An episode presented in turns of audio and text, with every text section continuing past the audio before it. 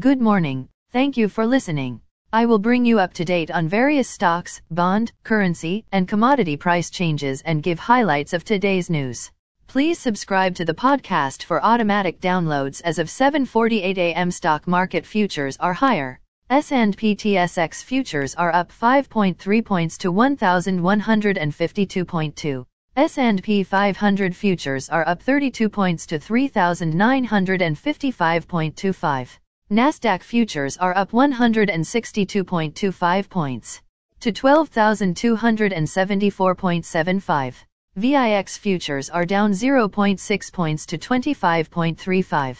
Overnight, the Nikkei 225 in Japan was up 60.54 points to 27,715.75.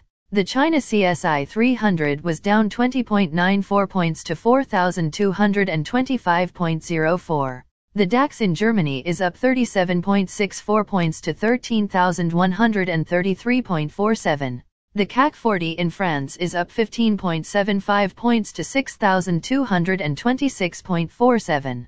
The FTSE 100 in London is up 44.52 points to 7,355.6. Commodity markets. Gold is up $2.25 to $1,719.90. Silver is up $19 to $18.72. Crude oil is up $1.27 to $96.25. Copper is up 3 cents to $3.41. Natural gas is up 3 cents to $8.87. September corn is called to open higher at $6. August soybeans is called to open higher at $15.59. September wheat is called to open higher at $8.13. The Canadian dollar is 1.285. Highlights of today's news. Loblaw's profit increases due to drugstores. Rogers and Shaw extend deadline to close deal to end of year. Pfizer starts mid-phase trial for Omicron vaccine. Gazprom to reduce gas supply today. Deutsche Bank profit up 33%, highest since 2011.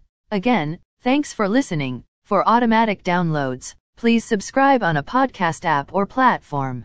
And please consider leaving a rating on the podcast app or platform. It helps grow the show. Thank you.